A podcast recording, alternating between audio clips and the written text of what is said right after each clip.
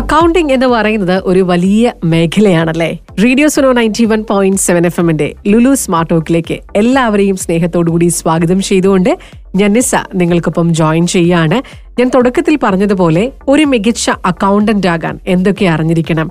ഏതൊക്കെ രീതിയിൽ ഈ മേഖലയിൽ നമുക്ക് കൂടുതൽ ശോഭിക്കാൻ സാധിക്കും? പുതിയതായി ഈ മേഖലയിലേക്ക് കടന്നു വരുന്നവർ എന്തൊക്കെ അറിഞ്ഞിരിക്കണം?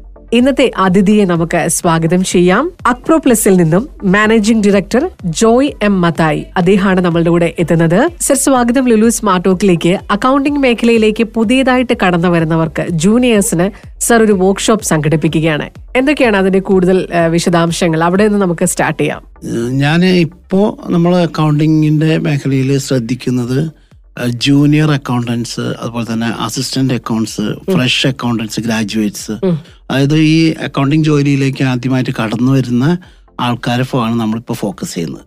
കാരണം പലപ്പോഴും ഞാൻ കാണുന്നത് ബി കോം കഴിഞ്ഞിട്ടൊക്കെ ഒരു ജോലിയിൽ ആദ്യമായിട്ട് പ്രവേശിക്കുമ്പോൾ അവർക്ക് തിയററ്റിക്കൽ എക്സ്പീരിയൻസ് മാത്രമേ ഉള്ളൂ. പ്രാക്ടിക്കലി അവർക്ക് വർക്ക് എങ്ങനെ ചെയ്യണം? ഫോർ എക്സാമ്പിൾ ഇപ്പോൾ അതിൽ ഇൻവോയ്സ് അല്ലെങ്കിൽ പർച്ചേസ് ബില്ലുകൾ വൗച്ചേഴ്സുകൾ ഇത്തരം കാര്യങ്ങളൊക്കെ എങ്ങനെ അക്കൗണ്ട് ചെയ്യണം എങ്ങനെയാണ് പ്രാക്ടിക്കൽ വർക്ക് അറേഞ്ച്മെന്റ് വരുന്നതെന്നൊന്നും അവർക്ക് ശരിക്കും പ്രാക്ടീസ് എക്സ്പീരിയൻസ് ഇല്ല. അപ്പോൾ അതില്ലെങ്കിലുള്ള ഒരു പ്രോബ്ലം എന്ന് പറയുന്നത് ഞാൻ കാണുന്നത് ഒരു കമ്പനിയിൽ കയറി കഴിഞ്ഞാൽ സാധാരണ ഇപ്പോൾ ഒരു എസ് എം ഇ കമ്പനികളൊക്കെ ആയിരിക്കും തുടക്കത്തിൽ അവർ ചിലപ്പോൾ ഒരു പക്ഷേ കയറുണ്ടാവുക അധികം എസ് എം ഇ ആണല്ലോ. അപ്പോൾ അവിടെ അങ്ങനെ എസ് എം ഇയിൽ ജോയിൻ ചെയ്യുന്ന സമയത്ത് അവർക്ക് അവിടെ നടക്കുന്ന കാര്യങ്ങൾ പഠിച്ചെടുക്കാനായിട്ട് അല്ലെങ്കിൽ ജോലിയിൽ ഒരു പ്രോഗ്രസ്സിലേക്ക് വരണമെങ്കിൽ ഒരു പ്രൊമോഷനോ അല്ലെങ്കിൽ ജൂനിയർ അക്കൗണ്ടന്റ് ആണ് അസിസ്റ്റന്റ് അക്കൗണ്ടന്റ് ആണ്. അവർക്കൊരു അക്കൗണ്ടന്റ് ആയിട്ടോ അല്ലെങ്കിൽ പിന്നീട് ഒരു ചീഫ് അക്കൗണ്ടൊക്കെ ആയിട്ട് മാറണമെങ്കിൽ ഒരുപാട് വർഷങ്ങൾ എടുക്കുന്നുണ്ട്.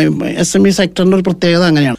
വർക്ക് നല്ലവണ്ണം പഠിക്കാനുള്ള സാധ്യത ഉണ്ടെങ്കിൽ മാത്രമാണ് നമ്മൾ വർക്ക് ചെയ്യുന്ന സ്ഥാപനത്തിൽ നിന്നായാലും അല്ലെങ്കിൽ നമ്മൾ പഠിച്ചെടുത്ത ഒരു കാര്യമാണ് നമുക്ക് വേറൊരു സ്ഥലത്തേക്ക് നമ്മൾ ഷിഫ്റ്റ് ചെയ്യുന്ന സമയത്ത് നമുക്ക് അപ്ലൈ ചെയ്യാൻ പറ്റുക. അങ്ങനെ നമ്മുടെ ടാലന്റ് നമ്മൾ വർക്ക് ചെയ്യുന്നിടത്തു നിന്ന് കിട്ടാവുന്നിടത്തോളം നമ്മൾ അവിടെ പഠിച്ചാലാണ് നമുക്ക് അടുത്തൊരു ജോലിയിലേക്ക് പോകാൻ പറ്റുക. ആ, എക്സ്പീരിയൻസിന് എടുക്കാൻ ഒരുപാട് സമയം എടുക്കാൻ പ്രധാനപ്പെട്ട കാരണം നമ്മുടെ നാട്ടിൽ ബി കോം ഒക്കെ ഒന്നും കഴിഞ്ഞു വരുന്ന ആൾക്കാർക്ക് ഒരു ഫിനിഷിംഗ് സ്കൂൾ എന്ന് പറഞ്ഞ കൺസെപ്റ്റ് ഇല്ല. തിയറി മാത്രം പഠിച്ചിട്ട് ജോലിയിലേക്ക് കടക്കാന്നുള്ളതാണ് അപ്പോൾ അത്തരം ആൾക്കാർക്ക് വേണ്ടിയിട്ടുള്ളൊരു ഫിനിഷിംഗ് സ്കൂളിന്റെ ഒരു ചെറിയൊരു മോഡലാണ് നമ്മൾ ഈ ട്രെയിനിങ് കൊടുക്കുന്നത്. അപ്പോൾ ആ ഒരു ട്രെയിനിങ് അവർക്ക് കിട്ടിക്കഴിഞ്ഞാൽ അത് കണ്ടിന്യൂറ്റി ട്രെയിനിങ് ആണ്. നമ്മളവിടെ സപ്പോർട്ട് ചെയ്യുന്നുണ്ട് റെഗുലർ ആയിട്ട്. അങ്ങനെ ആ ട്രെയിനിങ് അവർക്ക് കിട്ടിക്കഴിഞ്ഞാൽ ഒരു ഇന്റർവ്യൂവിന് പോകുമ്പോഴായാലും ഇന്റർവ്യൂവിനൊക്കെ ഒരു പക്ഷേ സി വി ഒക്കെ നല്ല ഗ്ലോസിയിലൊക്കെ ഉണ്ടാക്കി കൊടുത്ത് ഒരു ഇന്റർവ്യൂവിനൊക്കെ ചെന്ന് കയറി ചിലപ്പോൾ ജോലി കിട്ടിയെന്ന് വരും. പക്ഷേ ജോലിയിൽ എക്സലായിട്ട് ചെയ്തില്ല എന്നുണ്ടെങ്കിൽ പിന്നെ അവിടെ നിന്ന് അങ്ങോട്ടുള്ള പെർഫോമൻസ് ആണ്. അപ്പോൾ നമ്മൾ ഈ പെർഫോമൻസ് മാനേജ്മെന്റിനെ സപ്പോർട്ട് ചെയ്യുന്ന രീതിയിലുള്ള വർക്ക്ഷോപ്പുകളും ട്രെയിനിങ്ങുകളും സെഷൻസൊക്കെയാണ് നമ്മൾ കൊടുക്കുന്നത്. ഓക്കെ ആക്പ്രോ പ്ലസ് എന്നാണ് നമ്മുടെ കമ്പനിയുടെ പേര്. Acpro plus techno business consultants Acpro plus എന്ന് പറയുന്നത് ഞാനത് അക്കൗണ്ടിങ് പ്രൊഫഷണൽസ് വേണ്ടിയുള്ള ഒരു പോസിറ്റീവ് ഒരു ഒരു എന്റർപ്രണർഷിപ്പിലാണ് നമ്മൾ ചെയ്യുന്നത്. അപ്പോൾ ആക്പ്രോ പ്ലസ് ഇപ്പോൾ ഇവിടെ ഒരു മൂന്ന് വർഷത്തോളമായിട്ട് നമ്മൾ ആ ബ്രാൻഡിൽ ഇവിടെ ചെയ്തു തുടങ്ങിയത്. അപ്പോൾ നമ്മൾ എസ് എം ഇ സെക്ടറിലാണ് അധികം വർക്ക് ചെയ്യുന്നത്. ഇപ്പോൾ നമ്മൾ പല എസ് എം ഇ കമ്പനികളിലും അക്കൗണ്ടിങ് സിസ്റ്റം പ്രോപ്പർ അല്ലെങ്കിൽ അവിടെ അവർക്ക് പ്രോപ്പർ ആയിട്ടുള്ള documentation procedure S O Ps അതുപോലെ തന്നെ നമ്മൾ മെയിൻ ആയിട്ട് ശ്രദ്ധിക്കുന്നത് അക്കൗണ്ടൻസിനൊക്കെ അതിന്റെ ഉള്ളിൽ അവർക്ക് തന്നെ ഉള്ള സ്റ്റാഫിനെ ട്രെയിൻ ചെയ്യുക. അവിടെ പോയിട്ട് ഇൻ ഹൗസ് ട്രെയിനിങ് ഉണ്ട് നമ്മൾ നമ്മുടേതായ രീതിയിൽ വേറെ ട്രെയിനിങ്ങിന് വന്ന് ട്രെയിനിങ് ചെയ്യുന്ന സ്ഥലങ്ങളുണ്ട്. അപ്പോൾ പിന്നെ ഞാൻ കമ്പനികളിലെ പല ബിസിനസ് ഗ്രൂപ്പുകൾക്കും ട്രെയിനിങ് കൊടുക്കുന്നുണ്ട്.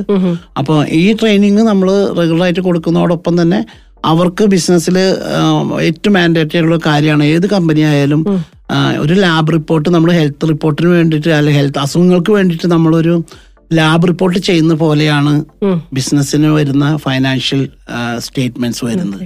അപ്പോൾ ഒരു കമ്പനിയുടെ ഫൈനാൻഷ്യൽ സ്റ്റേറ്റ്മെന്റ്സ് കൃത്യമായിട്ട് ഒരു പീരിയോഡിക്കൽ ഗ്യാപ്പിൽ ചെയ്ത് അത് ക്ലോസ് ചെയ്ത് അത് എന്താണ് സംഭവിക്കുന്നത് എന്നുള്ളത് അറിയാനായിട്ട് ഇൻവെസ്റ്റ് ചെയ്യുന്ന ആൾക്കാർക്ക് കഴിഞ്ഞില്ലെങ്കിൽ ഇയറിന്റെ സർപ്രൈസ് എന്ന് പറയും നമ്മൾ.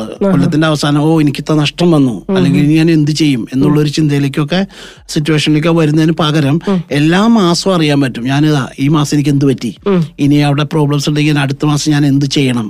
അത്തരം കാര്യങ്ങളൊക്കെ ചിന്തിക്കാൻ ചെയ്യാനായിട്ട് ഓണർമാരെ അല്ലെങ്കിൽ ബിസിനസ് ഇൻവെസ്റ്റേഴ്സിനെ പ്രാപ്തരാക്കുന്ന അവർക്ക് കിട്ടുന്ന ഫൈനാൻഷ്യൽ റിപ്പോർട്ട്സ് ആണ്. ആ റിപ്പോർട്ട് കൊടുക്കേണ്ട ആൾക്കാർ അക്കൗണ്ടൻസ് ആണ്. അപ്പോൾ ഈ ജൂനിയർ അക്കൗണ്ടൻസ് ആണ് ബേസിക്കലി കുറെ ഡാറ്റ ട്രാൻസാക്ഷൻ ഒക്കെ സമയത്തിന് ചെയ്യേണ്ടതും കഴിക്കേണ്ടതൊക്കെ അവരാണ്. അത് കഴിഞ്ഞു കഴിഞ്ഞാൽ ഡാറ്റ എൻട്രി കഴിഞ്ഞാൽ ഇപ്പോൾ ഇ ആർ പി സൊല്യൂഷൻ അല്ലെങ്കിൽ സോഫ്റ്റ്വെയർ ഒക്കെ ഉള്ളതുകൊണ്ട് മാനേജേഴ്സിന് എളുപ്പത്തിൽ അത് വർക്ക് ചെയ്യാൻ പറ്റും. ഇത് കിട്ടാനായിട്ട് ഇവരെ ഏറ്റവും ടൈം കുറഞ്ഞ രീതിയിൽ ഓർഗനൈസ്ഡ് ആയിട്ട് വർക്ക് എങ്ങനെ ചെയ്യിക്കണം? അവർക്ക് ടാസ്ക് ലിസ്റ്റ് അതുപോലെ തന്നെ അവർക്ക് ചെക്ക് ലിസ്റ്റ് ഇത്തരം കാര്യങ്ങളൊക്കെ ഉണ്ടാക്കി അവരെ പഠിപ്പിച്ചു കഴിഞ്ഞാൽ അവരും ഒരു അഞ്ചു മണിക്കൂർ എട്ട് മണിക്കൂർ വർക്ക് ചെയ്യുന്ന സമയത്തിനുള്ളിൽ അവരെല്ലാ വർക്കുകളും കഴിയും. ഇപ്പോൾ ഇപ്പോ കുറെ കഴിഞ്ഞു കഴിഞ്ഞാൽ ഓഫീസ് ടൈം കഴിഞ്ഞാലും പത്ത് മണി വരെ ഒമ്പത് മണി വരെ ഇരിക്കുന്നവരാണ് അക്കൗണ്ടൻസ് സാധാരണ. അപ്പൊ അത് ഇരിക്കാതിരിക്കണമെങ്കിൽ അക്കൗണ്ടിങ്ങിന്റെ ഒരു ഡെഫിനേഷൻ തന്നെ നമ്മൾ പറയുന്നത് അത് അതാത് ദിവസങ്ങളുടെ വർക്ക് അതാത് ദിവസം ചെയ്ത് തീർക്കുക എന്നുള്ളതാണ് അതിന് ഒരുപാട് അനുഭവങ്ങളും നമുക്കുണ്ട്. അതൊക്കെ നമ്മൾ ഷെയർ ചെയ്യാണ് ചെയ്യുന്നത്. ഓക്കെ ശരിക്കും പറഞ്ഞാൽ നല്ല അക്കൗണ്ടന്റ് നമ്മളെപ്പോഴും കേൾക്കാറുണ്ട് ഒരു ഓഫീസിൽ അക്കൗണ്ടന്റിനെ ആർക്കും ഇഷ്ടമില്ലെങ്കിൽ അയാൾ നല്ല അക്കൗണ്ടന്റ് ആയിരിക്കും എന്നിങ്ങനെ പറഞ്ഞ് കേട്ടിട്ടുണ്ട്. ശരിക്കും ഒരു നല്ല അക്കൗണ്ടന്റ് എങ്ങനെയായിരിക്കണം? നമ്മൾ അക്കൗണ്ടന്റ് ആയിട്ട് ജോലി ചെയ്യുമ്പോൾ നമ്മൾ ശ്രദ്ധിക്കണം ഒരു കാര്യം. ഈ ബിസിനസ് ഇൻവെസ്റ്റേഴ്സ് എന്ന് പറഞ്ഞാൽ ഇപ്പൊ എസ് എം ഇ സെക്ടറാണ് നമ്മൾ ഫോക്കസ് ചെയ്ത് പറഞ്ഞല്ലോ. അത് വലിയ കമ്പനികളായാലും ഇൻവെസ്റ്റ് ചെയ്യുന്ന ആൾക്കാർക്ക് അത് അവർ വളരെ ഹാർഡ് ആൻഡ് മണിയാണ് അത് അവർ അവിടെ നിന്ന് പെട്ടെന്ന് അവിടെ നിന്ന് ഇവിടെ നിന്ന് കിട്ടുന്നൊന്നല്ല. ഒരു മുപ്പത് വയസ്സോ മുപ്പത്തഞ്ച് വയസ്സോ ഒരു നാൽപ്പത് വയസ്സ് വരെയൊക്കെ കഷ്ടപ്പെട്ട് വർക്ക് ചെയ്തിട്ട് ഇനി സ്വന്തമായിട്ടൊരു ഫ്രീഡും കാര്യങ്ങളൊക്കെ ആലോചിച്ച് അവർക്ക് ഇഷ്ടപ്പെട്ട വർക്ക് ഇഷ്ടപ്പെട്ട അറിയാവുന്ന ഒരു ബിസിനസ് ഒക്കെയാണ് അവർ തുടങ്ങുന്നത്. അപ്പൊ അവരുടെ പൈസ കളയാതെ സൂക്ഷിക്കുക അല്ലെങ്കിൽ അവരുടെ സേവിങ്സ് കളയാതെ സൂക്ഷിക്കുന്ന ഉത്തരവാദിത്തം അക്കൗണ്ടന്മാർക്ക് തന്നെയാണ്. അപ്പൊ അത് സൂക്ഷിക്കണമെങ്കിൽ അക്കൗണ്ടന്മാർക്ക് കുറച്ച് ഏരിയയിലൊക്കെ സ്ട്രിക്റ്റ് ആവണം. സ്ട്രിക്റ്റ് ആവണം എന്ന് പറഞ്ഞാൽ നമുക്ക് എംപ്ലോയീസിനെ ചൂഷണം ചെയ്യാൻ പാടില്ല. ഇൻവെസ്റ്റ് ചെയ്ത ആൾക്കാരുടെ അവകാശങ്ങൾ അവർക്ക് കിട്ടേണ്ട കാര്യങ്ങൾ കിട്ടണം അവർക്ക് ലാഭം വേണം.